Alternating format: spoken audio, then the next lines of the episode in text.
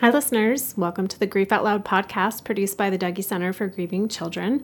I'm Jana DeCristofaro and wanted to give you just a little heads up as you listen to this episode. You'll be hearing references to our old name, which was Dear Dougy. So, just so you don't get too confused, you're listening to the right podcast, and we look forward to bringing you even more great content under the Grief Out Loud name. Thanks for joining us.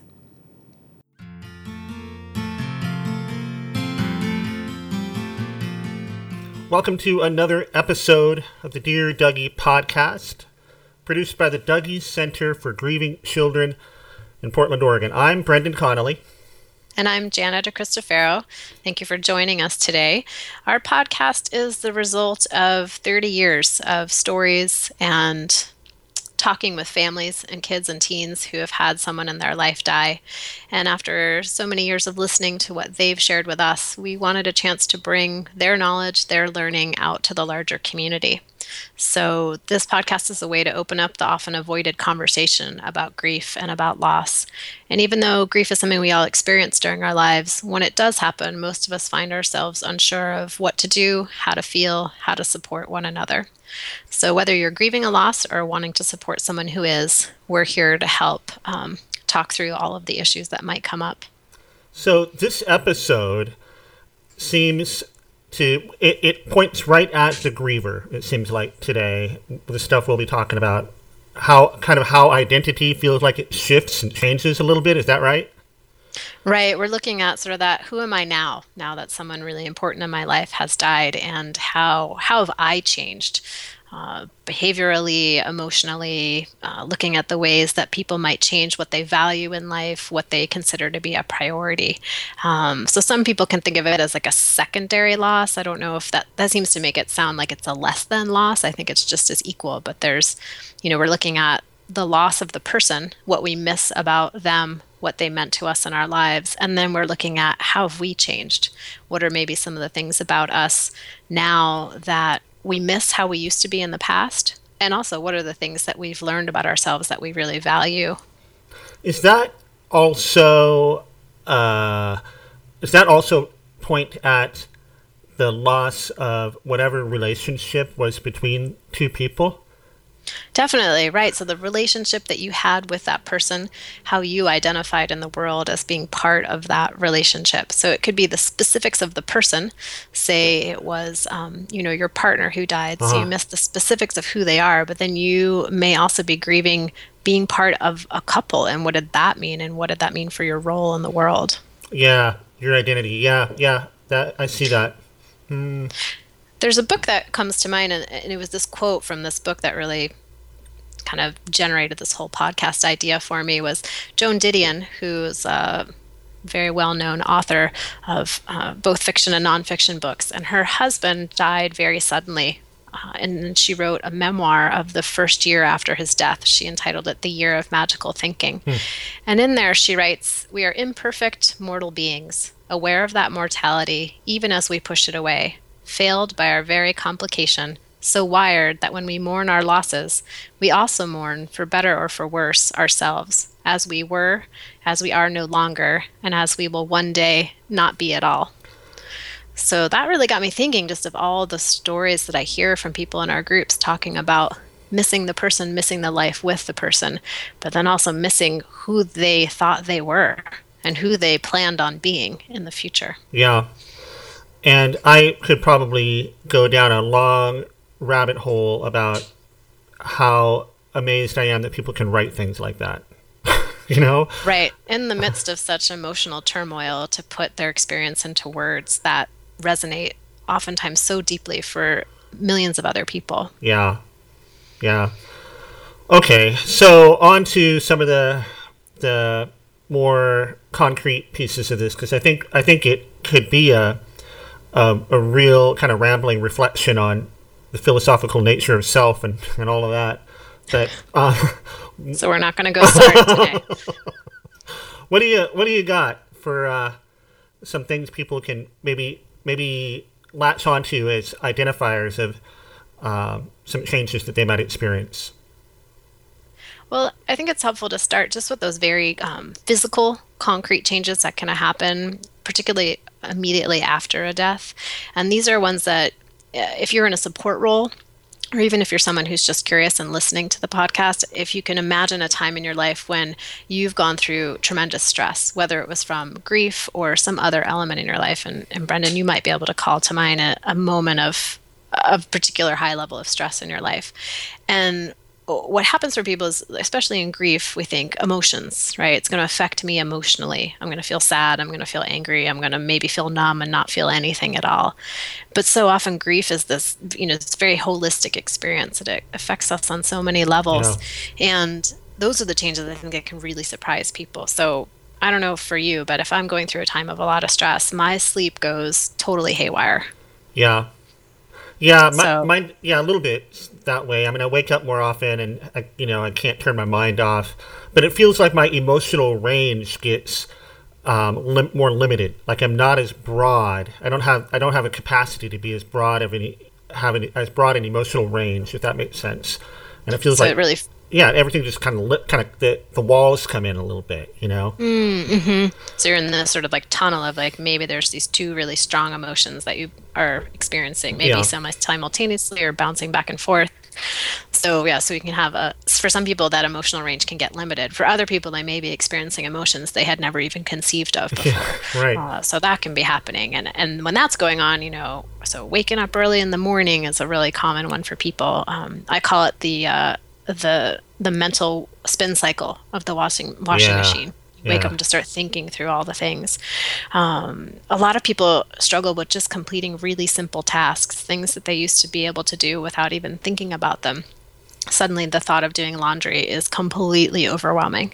Um, and you've got people who can't be alone at all, want to be around people all the time because it's just too much to not be um, interacting with others. And then people on the other end of the spectrum who are like, I need to go in my room and shut the door. And I really wish all the people who are now invading my house would leave me alone. So I wonder, is that, do you see if that is uh, keyed to introversion or extroversion? I mean, if somebody's an extrovert, do they do they gravitate away from being alone and then and vice versa or or is it just all over the map you know, I'm not sure. I would have to give everyone an introvert extrovert test when they yeah. came to group to know.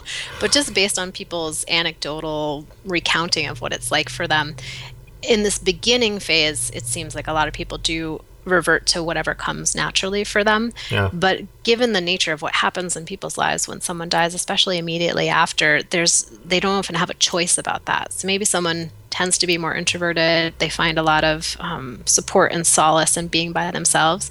But so many people are coming to their house or calling them or wanting to be part of what's happening. So they may be pushed past what comes naturally for yeah. them. Yeah. And then on the other side, later on, you know, I've talked about this in group with quite a few people who they maybe used to be more introverted and are now finding themselves because grief itself can feel so isolating that it, they're like, whoa, I really need to be connecting with people more.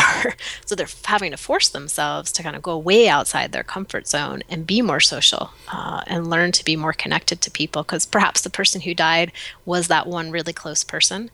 And now they're having to kind of um, broaden that and make more connections with people. Yeah, I would imagine if if you, I, speaking for myself, I'm a, I'm a little bit, I, I skew towards the introversion, and I imagine that uh, I would start to feel uh, like almost a secondary or tertiary anxiety around uh, having to deal with more people when I don't want to, you know, because my emotional mm-hmm. range gets limited and I don't and and I just would like to be left alone for a while to sort out my my brain. And and then there's all these people talking to me and I would get anxious about who's going to show up and am I ready and am I prepared? Can I talk? And you have this kind of tertiary anxiety you know? Right all these extra things of like how am I how am I going to behave and how am I going to interact with everybody else's behavior yeah. in the midst of this. And so that's where you know if you're someone who's in a support role, you can really be helpful if you if you know the person who's grieving pretty well and can get in there and say, "Hey, how's that going? Are you freaking out about the fact that there's going to be all these people at the memorial service?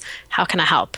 How can I maybe buffer for you? What's the signal you and I can have where I can screen, set a screen, and you can escape to the restroom? See, that's a really so that's help. That's a helpful uh, note because I this is I'm going down a little bit of a rabbit trail, but I was on the airplane the other day and and I don't really like being on airplanes. I'm not totally phobic, but I just don't like being in a metal tube, and I get a little, uh, you know, a little hyperventilating, and I have to just kind of go into my breath and just focus and all that, and I get a little anxious. And and the thing that helps me the least of all is if somebody says, "Hey, Brendan, how you are you feeling anxious?" Mm, like, mm-hmm. oh, in the moment, that doesn't feel very good. Right, but like you just said, you know, how, what what trigger can I? What, what's a, a keyword that I can that you can say that I know that I need to do a thing? You know, that sort of thing. Really concrete helpfulness rather than this more abstract. How are you feeling now? Which takes mm-hmm. you back to my anxiety now. You know and the importance there of talking about strategizing when you're not in the midst of the emotional overwhelm. Yes. So if you're already feeling anxious and then someone says, How are you? What can I do? You're like, Oh my gosh, there's too many things coming at me at once. But if you had a conversation with someone who was going to be on the plane with you two days before when you weren't yeah. feeling it yet, to say, okay, here's what I think might be helpful. Yeah. Maybe a nonverbal thing, a squeeze my shoulder, hand me a book, give me a payday candy bar, like whatever's going to work for yeah. you. Yeah um, and that's really helpful with kids too you know when kids are kind of riled up it's really hard for them to say this is what i would need right now but if you've got a plan in place it can go a long way to reassure the both the person who's going to be experiencing the emotional overwhelm and the person in the support role yeah so so well, so, so those are some of the things that people are you know may really experience early on so you've got your physical changes your body might feel a lot different than it normally does to you a lot of people will have like headaches, stomach aches, general body aches, mm. feeling tense but tired at the same time. Um, some people find they're they're uh, a lot crankier than usual. That small little things that they used to be able to say, eh, whatever, small frustration yeah. turns into a really big thing. Um, or the opposite, like, I can't believe I used to spend so much time being frustrated with traffic when, like, that in the grander scheme of things, that doesn't matter. Yeah. So those it are some of the things. Your perspective. Yeah. Mm-hmm. You know, and then as people as the loss continues, right? So the immediate physical after effects start to fade or shift in some way.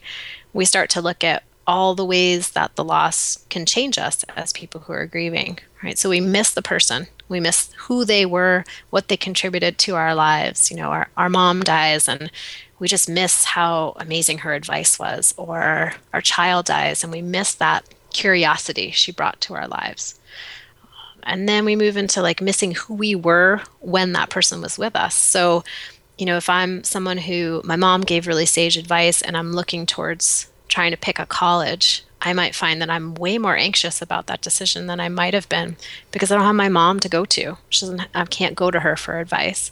Uh, or you know i'm a parent and i find myself not getting ex- as excited for taking my children to the science museum because my daughter who was so curious won't be with us. Yeah yeah. Um, and then there's just sort of this general missing of like who I used to be. And in our groups, this sounds a lot like, you know, I'm not, I'm just not the same person. And I used to be able to go out with my friends and not think twice about it. Like it might be a fun time, it would be kind of boring. But now I'm that person who I don't know if I'm going to suddenly have a tearful meltdown in the middle of everything. So it's kind of scary to make plans to go out. That doesn't seem, I'm probably naive, but that doesn't seem like a a permanent change to a person necessarily. Like that would wouldn't be the next twenty years, or you know what I mean? Or is that am I just being crass? well, it's going to be different for everyone, and I think for sure these things are going to be probably most intense at the beginning. Yeah. But uh, you know, movies are a big one that people talk about in group. Of huh. like, you know, sometimes I got to preview the movie because I don't know before I'd go, and as long as I knew it wasn't a horror movie, I figured I'd probably be okay. Yeah. But now I got to find out if somebody dies in the movie because mm. I hmm. just right now I can't handle it and yeah. how long that lasts for people. And people may be like, you know, I used to love horror movies and now I don't watch those anymore. Yeah. So yeah. sometimes things will change, but it's it's getting to know who you are, and that process can be unsettling because you're you're you're different now than who you were, and the things you could rely on about yourself may be changing in some way. Yeah, it probably feels like the ground is shifting beneath your feet, and you, and you need to find your mm-hmm. new footing. Yeah. yeah. Mm-hmm. And then you've got thinking ahead, right? So we grieve who the person was, who they were in our life, and then we also grieve what's life going to be like in the future and all the things I don't get to experience with this person. So there's our more stereotypical milestones graduating, marriage, childbirth, buying a house, but there's lots of other smaller, maybe not smaller, but more unique and individual milestones for hmm. people that they it changes because the person's not there with them. Yep. Um, and then one of the things that comes up uh, that if you're in a support role can be helpful to think about and sometimes this can be just a simple question like how many kids are in your family? Or um, you know what's who are your closest friends? So when somebody dies people can really struggle with how do i identify myself internally and how do i express who i am to the world? Am i still somebody's sister? Oh. am i still a parent? Am i still a wife husband partner all those different things. People can really struggle with that. How do I answer people's kind of just casual get to know you questions when there's this monumental shift in my life? Yeah, wow, that's interesting. I hadn't thought about that before. That would that would really that would be uh, a real change because you really internalize some of that stuff. You know, being a brother or sister, or parent or partner. Um, and Right. Then, and then, And am I still? Yeah. Am I still, and, and do I have a right to be? And I think that's where, as a support person, you can come in to say, of course, you have a right to be however you want to identify yourself. Some people want to say, yes, I am definitely still a sister. And other people are like, no, that's not who I am anymore in the world. But letting people self define that rather than feeling like they have to identify a certain way to make other people comfortable. Yeah. Huh. And then, you know, we go a little further down. Not that this is a, it's going to unfold in any kind of time process way, but just looking at another layer of, uh, you know, who am I in my life? Like maybe before the death, I was someone who was very, very driven at work. Like go- work and achieving professional goals were of utmost importance to me. And then somebody dies in our life, and maybe that's true, and we keep going on that path. And sometimes it's like, whoa, wait a minute, that's not important to me anymore. I want to be a kind of person who does this, and and being conscious of it, and allowing people, allowing your chance yourself a chance to realize those shifts is really helpful because sometimes people are like, God, I just, I just don't like going to work anymore, and I don't know what's going on, and then to find that underlying level of like, oh, it's not as much of a priority for me as it was before. Yeah, well, when you talk about like the ground shifting beneath your feet, I think that really would uh, have the potential to bring everything into play, even the things you don't expect, like work or whatever. And with teens, this can be really a big piece for them because they are struggling with a lot of these existential questions that most of us think are saved for adults.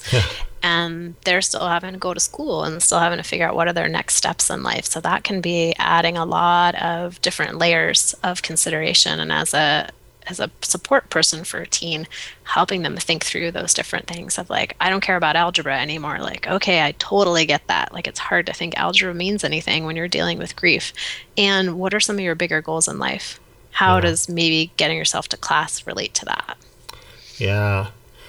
Yeah, that makes, I mean, this is a whole different podcast episode for sure, but just that idea of um, child development and having something like a parent die in their life and the ground moving beneath their feet, all while they're trying to figure out who they are in the first place and what the world is all about. Man, oh man, that this is so much uh, complexity on top of complexity, you know?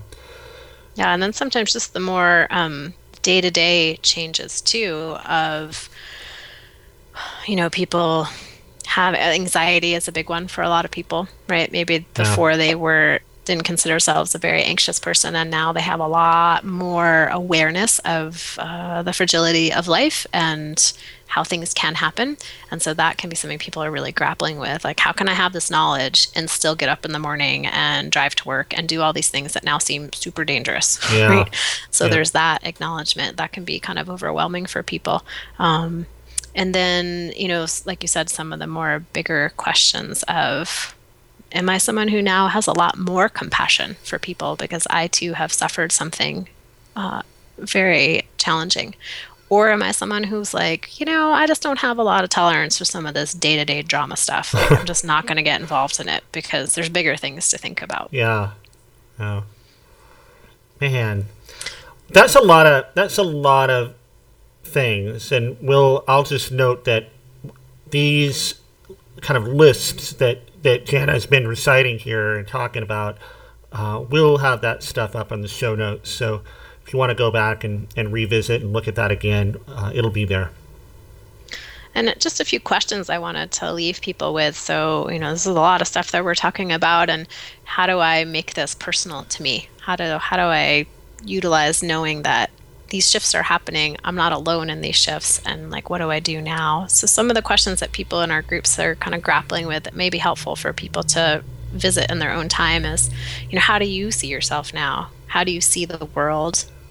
Which of those changes do you value? Which ones are you um, uh, help you feel more connected to yourself? Uh, what strengths about yourself have you discovered in the process? And where are the places in your life where maybe you need additional support? Maybe the places that have become closed off or cut off in some way. And then what parts of yourself do you really miss and want to recultivate? So, as you mentioned earlier, like, is this a permanent thing? So, for someone who says, here's a change I've noticed, it's interfering in my life, and I would like to get back to being able to socialize spontaneously, what are the steps you can take to re engage in that way? That's helpful. We'll have those questions also up on the show notes uh, so you can go back and, and look at those and reflect on them a little bit as is helpful for you. Jana, thanks. Um, thanks, Brendan. And podcast people out in the world, thank you for joining us for another episode of the Dear Dougy podcast. And to learn more about the Dougy Center and to listen to past episodes of the podcast, find us at dougy.org. You can also find us on Facebook and Twitter. Our username is the Dougy Center, all one word. And we want to answer your questions about grief and loss, so send them our way at help at dougy.org and be sure to put podcast, the word podcast, somewhere in the subject line, and that'll help us filter the email. And join us again next week for another episode of the Dear Dougy podcast. See you later, Jana. Bye, Brendan.